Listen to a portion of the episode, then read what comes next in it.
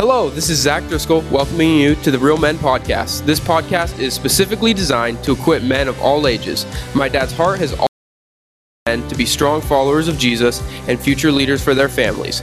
We want to build men up, not beat men up. For more Bible-centered resources like this, visit realfaith.com slash realmen. Now get ready for this week's Real Men Talk from my dad, Pastor Mark. All righty. Well, hey, it's a very special day for me. I feel like I'm always short. I'm the shortest man in my family, and they gave me the short chair. I'm feeling particularly self conscious. Uh, I'm here with my dad, uh, and we wanted to have just a, a, brief conversation and to honor you, Pops. And uh, it's the last real men's of the uh, semester. And uh, tomorrow, uh, my, oldest, my youngest daughter, rather, is graduating from high school. So my mom and dad were in town and they got to hang out with us and come by. So maybe everybody just take a minute, kind of say your name, maybe how old you are, where you're at in life, what you're doing, and we'll let Grandpa go last. You want me to start because you're looking at me? Yeah, okay. Perfect, cool. Uh, my name's Zach. I'm 22, been married for 13 months to my wife Chloe, and work here at the church, help run the student ministry of 6th through 12th graders. And uh, how old were you when you met your wife? Uh, we were in, I was in eighth grade, she was in seventh grade. It's like 14. Yeah, we've known each other for over seven years now. That's awesome. That's awesome. You're next, Calvin. My name is Calvin. I am 20 years old. I'm at GCU, uh, going to be a senior.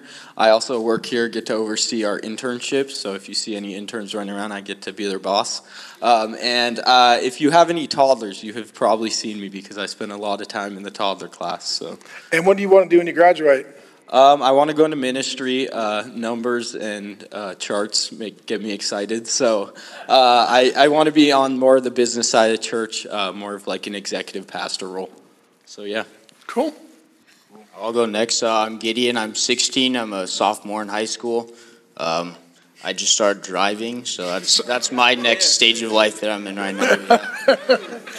And uh, what do you do here at the church, buddy? Uh, I'm a junior intern, so I'm a step below what he does. He'll be my boss in around a year, but yeah. So I help out in kids and uh, yeah, just serve in the backyard. So. And it's a cool story. We're here in the building. It was uh, so before we planted the church, this building was not on the market, and uh, we heard that it was potentially available. Maybe you tell them that story, son. Yeah. So I I played baseball and. Um, probably nine at the yeah, time? Yeah, nine at the time. Um, it was right after a baseball practice, and we just drove past and we stopped, and then we pulled up. And when we first got here, before I tell the rest of the story, um, there was a homeless man out front, so we had to deal with that first. We uh, woke him from his deep sleep, but um, yeah, so we figured that out, and then I proceeded to pray over the building, and I just felt the Holy Spirit tell me that this was going to be our building and that we were going to plant the church here. So, yeah. And we planted the church because the boys came home, called a family meeting, said they wanted to start a church as a family ministry, and you felt like God told you it was going to be our building and not the homeless guys. So thank you for that. Um, I'm Landon. Uh, I'm one of the pastors here at Trinity and his son in law. I'm married to his oldest daughter. Yep. She's awesome. She's the director of Real Faith. Uh, I, I get to oversee events, kids, interns, um, all the fun stuff. So, yeah, it's awesome. 25. 25, and yeah.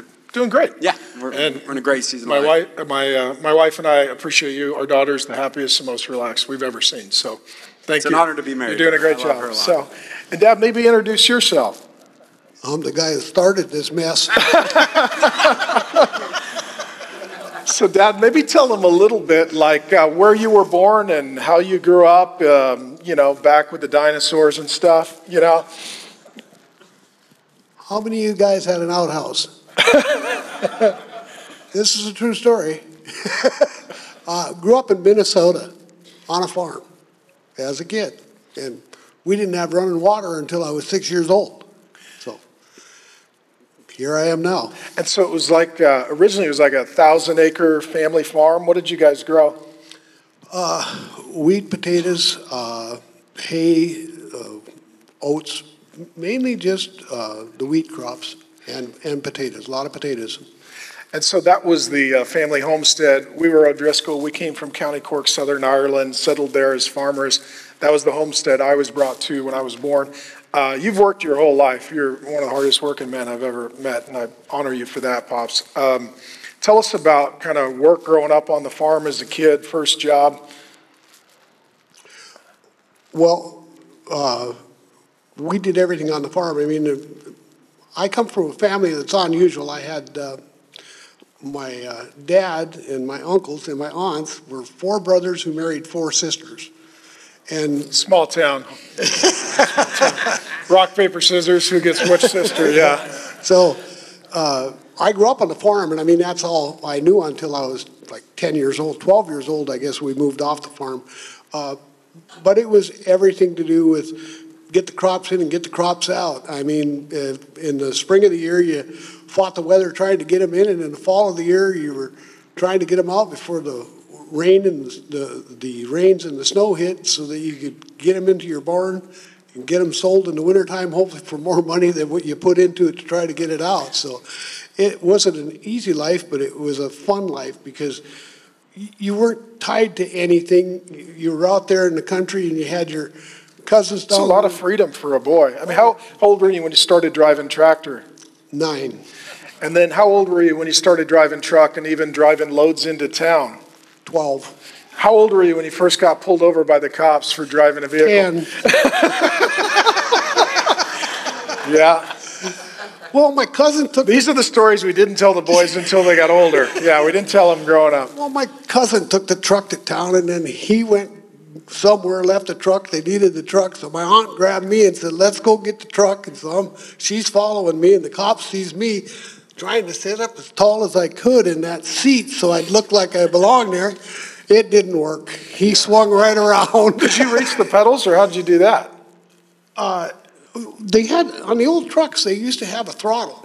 And Oh, so once you got the clutch in and out and you got it into gear, you just pull the throttle and away you go. That's pretty good for 10, Pops. Oh, you had it all figured out by then. You've been driving tractors for three years. so then, uh, how old were you and mom when you got married? I was 21 and she was 20. And then I showed up about a year later. I did the math when I was a kid, and I was legit. I, uh, no, I did, really. I was like, wait a minute, that's close. True story. He wasn't the only one that did the math. I watched more than one person go. Uh, and so you and mom got married uh, real young, and uh, you had to work to provide for a young family. So maybe, uh, how, how old were you when you started hanging sheetrock, and how long did you hang sheetrock for? I started my first time when I was about 15, 16 years old, and uh, I hung it pretty much my whole life up until 45 when the back. Broke. sheetrock, 15 to 45, that's 30 years. Uh, that's not a young man's trade. No, that's why I Excuse me, look, that is a young man's trade. I mean, that is just physically grueling. that's why I look like I do. Yeah. So when I was little, uh, and you, and sometimes there wouldn't be work, you would go out of town to hang sheetrock and maybe explain some of those really tight seasons financially. Well, when we first got married, there was very little work in Grand Forks, and so uh, me and another gentleman, we just kind of went out on our own, and uh, we started doing apartment buildings for a company that was 80 miles south of us in Fargo. And so we would go out of town, just the two of us, and it'd be a 24-unit apartment building, and uh, we figured out that if you didn't hire anybody and you worked on your own, they had to cover your L and all your other stuff, so you were still covered under L and then you could keep all the money. And so we would go into these apartment buildings. There was a group of us. There was a plumber, an electrician, and us, and the plumber would set up an area for a shower, and the electrician would wire up an area so we could have a hot plate. And everybody just slept on stacks of sheetrock, so you didn't have to spend any money. So what was minimum wage then? I think a dollar forty or dollar thirty-five. Okay. And, uh, and if you worked really hard by the hour hanging sheetrock, how much could you make? Well, we didn't work by the hour, we worked by the foot. That's why we slept on the sheetrock and did all of that, because at that time, I think that we were getting three and a quarter cents a square foot for hanging it, and seeing as how it was just me and Mel that were working together, and we had no overhead, everything we made, we got to keep other than what it cost for screws and tools. So you'd hang sheetrock 12, 16 hours a day, sleep on the sheetrock, and send all the money home to me and mom. Yep. Well, we'd come back about, depending upon the size of the job, we'd get back in town every two or three weeks and then have to go and turn our bill in so we could get paid and get our money so we could go to the next one. So what caused you around, you know, 45 to stop hanging sheetrock? Couldn't get out of bed. Yeah. It- My back locked up and I just couldn't walk. I'd go to a grocery store, be walking down the aisle and Deb would be walking in front of me and she'd turn around, I'd be hanging on to a counter because um, there was nerves in my back that were getting pinched and it just locked up the right leg, couldn't move. So even like to this day, you've got, you live with serious chronic pain from 30 years of literally breaking your back to feed your family. Yeah, basically. And um, how long have you and mom been married now? 53. That's awesome. That's awesome. That's awesome. The woman's a saint. Yeah, yeah, she is. Mom prayed us both into the kingdom. Yeah. Yes, yes. Um, and so maybe talk about you were raised uh, Catholic, and when your dad died, uh, your mom, my grandma, she became a nun, uh, an order of, of nuns within the Catholic Church. And uh, growing up, we were hit and miss in church and Catholic church and stuff. But when do you think it was for you that you really took your faith seriously and started, you know, praying, reading the Bible, saying, "I'm going to actively live as a Christian"?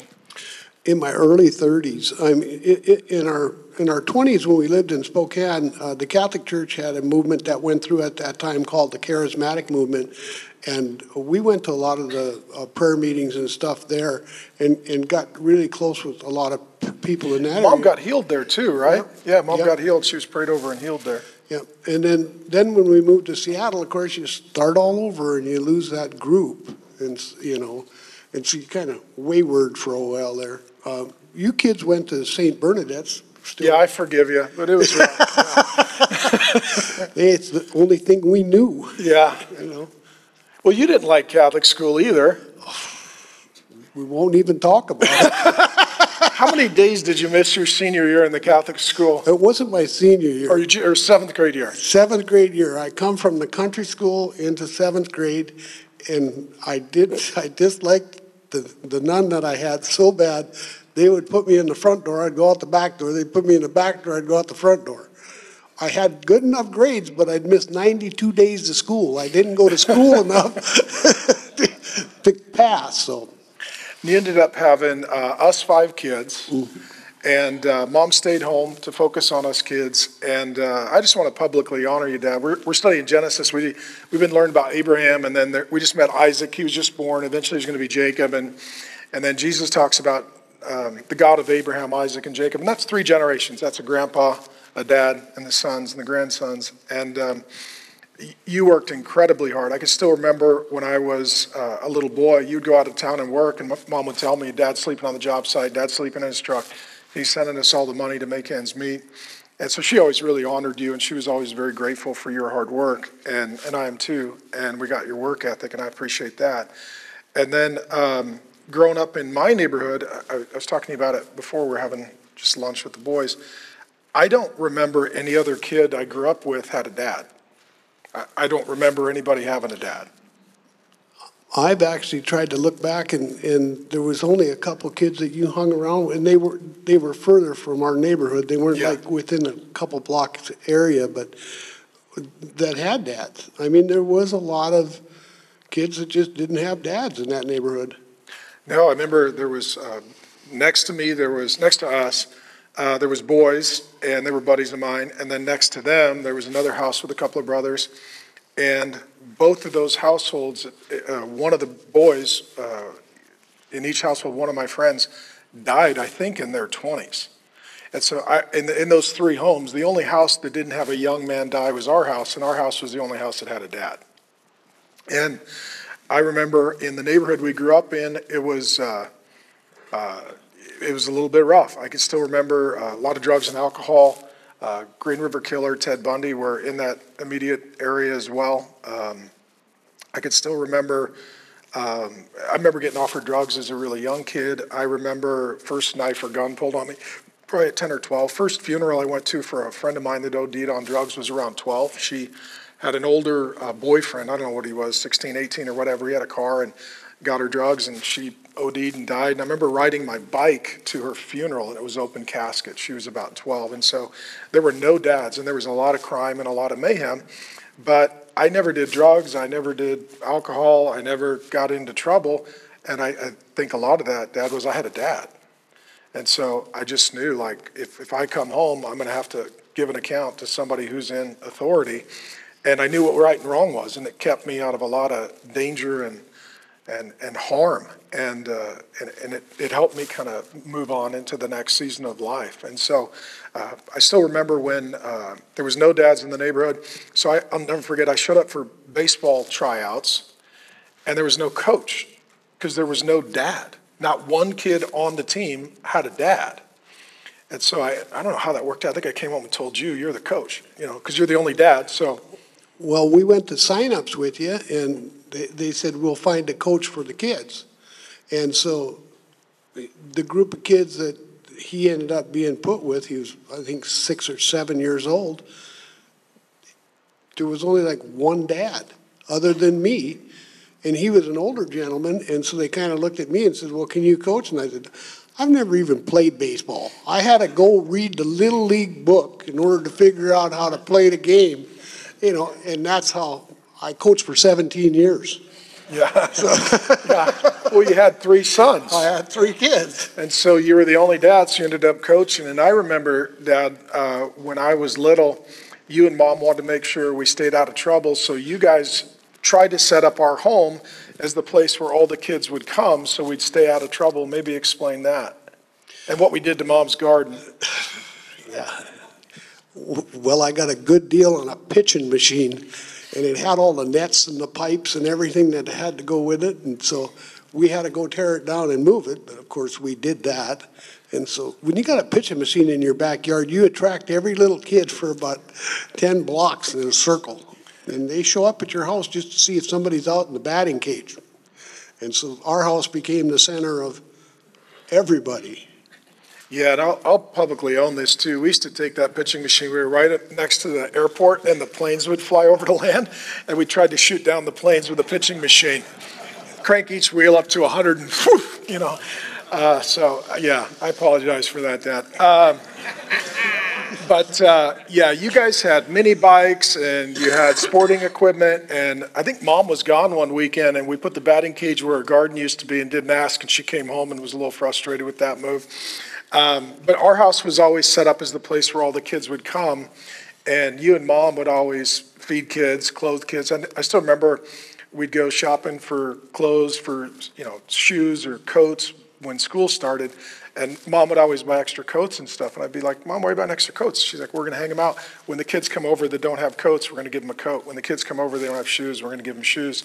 And you guys always made extra food.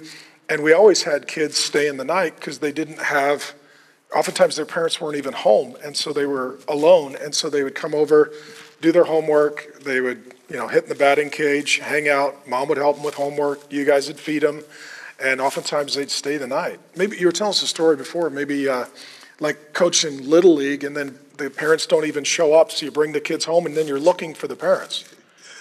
Yeah, one night we had a, a little guy that uh, played with Michael, our middle boy, and. Uh, game is over. We come home.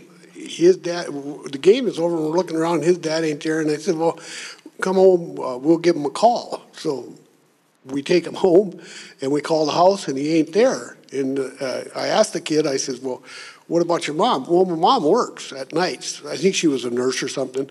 And he goes, but my dad goes to this certain tavern. He goes, it's, it's right down by the waterfront. He goes, I've stopped there with him before. So we get in the telephone book and we start looking for taverns uh, down in that area. And sure enough, we call three or four taverns and we ask, I can't, you know, uh, is so and so there? Yeah, just a minute. It's like 9:30 at night. I'm going. Could you come and pick up your son so I could go to bed? You, know? you got to go hunt down the parents. Well, then over the years, I remember I'd even go off to college or get married and come back. And anytime we were home, you guys have since moved kids would just drop by. Then now they're grown and they'd knock on the door and, hey, want you to meet my wife. Hey, you know, and so you guys were kind of like the mom and dad of the neighborhood, and everybody'd stop by even when they were growing up. Well, a lot of that, my wife ended up working at the high school in the area, and there was 1,200 kids, and she literally knew every kid's name. If there was a problem in the school with one of the kids, the security guards would come, the security people would come to her and go, who is it? and it's so and so and so and so, and they're in this class at this time. And because of that, um, even when our kids were growing up and, and going away, we still had kids that they felt like Mrs. Driscoll's always there. And um, for a matter of fact, we had kids move in with us because both of their parents moved and they wanted to finish school. So, of course, my wife goes, Well, you can come stay with us till you graduate. Yeah. Just the way it was. So, um, how many grandkids you got now, Pops? We keep adding, we got 23. Yeah, 23 so far. And um, yeah, you guys are down for the week. And I just wanted to, I wanted to publicly honor you, and I wanted to give the boys a chance to share whatever they appreciate about you or good memories they have of you. Um, you've always made uh, your family your priority. And growing up, you didn't do a lot of hobbies because you were busy being a dad, coaching Little League, being involved in what we were doing. And you didn't buy yourself any, you know, any hobbies, so you weren't a boating guy or a fishing guy, or you were a dad, and you were working hard to, I mean, the fact that you literally worked until you broke your back, and then had to go through surgery, and then go to college and get a degree, and then go into another trade and become a, a building inspector and all of that. I mean, you always did whatever it took to take care of, uh, of our family. Uh, But I just wanted to honor you, because you always made family a priority, and when the kids were growing up, uh, Friday nights, you, mom and, well, you and mom, and then Grace's mom and dad would take turns watching the kids for date night. So we always got date night on Friday. And oftentimes they would stay at your house. You were always at their sporting events, you were at their school events, you were at their tournaments. I mean, you were always, you know your kids and your grandkids. You've always been very, very, very invested and involved. So anything you guys want to share, just what you appreciate about Grandpa or good memory you have or something you're thankful for? Yeah, I just say, well, thank you first off for just being here. We appreciate it, and there's a lot of wisdom in what you're saying. Um, I just remember as a kid really appreciating and enjoying time with my grandparents, which a lot of kids don't have grandparents, and that's rare to actually enjoy them. So Calvin and I, when we were, how old do you think we were? I was probably 10, you were 8, something about that. First time we came to Arizona was with you and Grandma, and you took us, we each had a baseball tournament in Arizona, and uh, I just remember that being a fun time, good memories. Um, and you're just always present. You still are present in our lives, but always present, and that helped me um, helped me develop a identity as a young man. I got to see I got to see my grandpa um, and who he was, and the history that you had, and the foundation, the family you started, and then I got to see my dad, um, and you're both involved heavily in my life, and that helped me build uh, identity as a young man from a young age. And I think that's a, it's a big part of legacy as we're going through Genesis. You have to see your history of your family and see what God's brought you through already, and, and you have to have hope for a future. And um, just say thank you, Grandpa, for being there and showing us the history of what you went through to provide for this family and provide a legacy. And um, now we get to see the future of what we get to do through that. So thank Yeah, you. Yeah, yeah, it is cool that you think about it, you boys. The first time you were in Arizona, I I think I was working, I think I was in Orlando preaching, and you and mom were like, hey, we'll, we'll take them to Arizona, we'll take them to the tournament. And so it was waffles for breakfast at the hotel and Little League and all that. And, and you were just always willing, Dad, to say, hey, we'll clear the deck, whatever the kids need, we're going to do that. And so it's interesting now that we're all here in Arizona and doing ministry in Arizona, the first time you were in Arizona was with your grandpa, which is awesome. Um, one of my favorite memories that uh, I share with Grandpa is we got baptized together. Um, we were in Israel. We went on a family trip, and my dad was baptizing my grandpa in the Jordan River, and then he turned around and got to baptize me.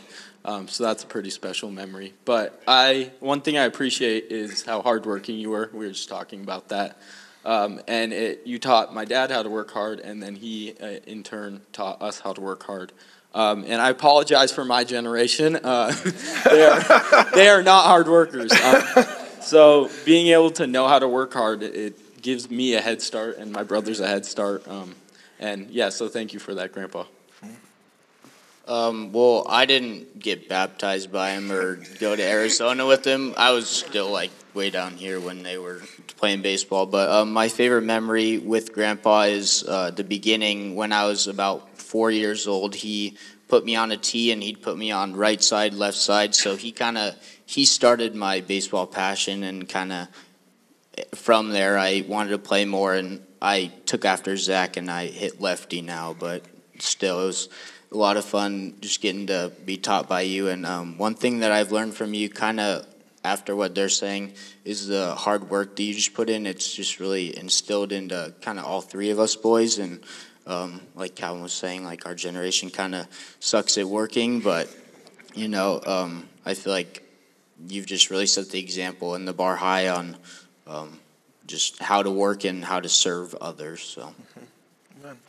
Well, I'm not your grandson, but I feel like it sometimes. So um, we have cars in common. We hit it off right away. Grandpa Joe uh, restores cars, and so do I. So we instantly became really good friends, and uh, it was really cool. One of the first times I met him, we went to Starbucks, and he made me drink his drink, which was very endearing, and uh, it was a great drink. So I learned something at Starbucks from Grandpa Joe, and uh, I just really loved. We came up to Washington to visit you guys, and you set the entire house up for grandkids. You got like four, four or six bunk beds ready to go for all the grandkids. You got cars for all the older grandkids. Like you're totally set up so that people look forward to coming over to your house, spending time with you guys, and. Um, it's just an honor to know you and to see your legacy through these three generations. And um, I'm really thankful for who my wife is. And she wouldn't be here today if you didn't take care of your family. So yeah. I just want to honor you and thank you for that. Yeah.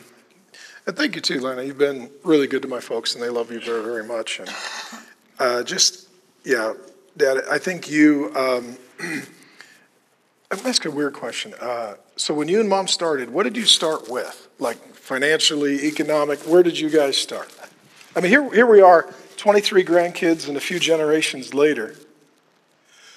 With nothing. yeah. I mean, nothing. um, I was uh, when I met your mom. Uh, I was working at a pizza house, and uh, flipping uh, not even flipping pizzas. I was the chicken guy. I was making chicken. I think that was the last time you made dinner, Dad. um, but I mean, our generation, you didn't have a lot. Back there, there was nobody that had a lot. There was enough, if you had food on the table and you had a car that would start in the wintertime, which was a miracle, um, you pretty much, and you had a job, you just went from there. And, and through God's good graces, it keeps going on. That's, you know, I, I guess if I was going to say have advice for any guy getting married today is it ain't going to be easy, and you don't have to be the smartest, you don't have to be the richest, but you have to be present. You always have to be present. Just be there. Because I found that that's the only thing I ever was consistent with was, was being there. And I've got five great kids and 23 grandkids. You feel so, blessed, Dad? Absolutely. And what does it look like? What is it for you just starting with nothing, working hard, and then even seeing your grandsons and who your granddaughter marries and all of that, and who your grandson marries, and well, all of my kids. I mean, um, every one of you guys are what you'd call an A-type personality, where you go out and you get it done. I, uh, you know. Uh, you've proved yourself. Uh, Melanie, after a divorce, picked herself up and kept on marching, and she's doing great. And uh, Michael's uh, gone through a divorce, and now he's picking himself up, and he's doing great, and Michelle's doing great. And, uh, you know, Matt, all your kids, every every kid of mine has had difficulty and has had times, but they do the same thing. You just keep going, don't stop, and in the end, you end up pretty happy. Yeah. That's great. Well, we love you, Dad, and I just wanted to publicly thank you and honor you, and it's good to have you and Mom down. And thank you for staying married to Mom for 53 years, or I should thank Mom for staying married to you for 53 years. Yeah. Exactly. and uh, yeah, it's just, uh, it's really cool because we all love you, we enjoy you, we like seeing you. And uh, everybody here, you know, it's not a perfect family. We got our issues, and I'm, I'm the most drama in the whole group. But um, but everybody here loves Jesus and loves each other and feels really, really blessed and excited for all of your uh, hard work and, and kind of the each generation taking another step forward. So you didn't have anything, and I started better than you did, and these guys are starting off better than I did, and and just seeing that legacy move forward is super super encouraging. So anything else you guys want to say before I pray for Grandpa Joe?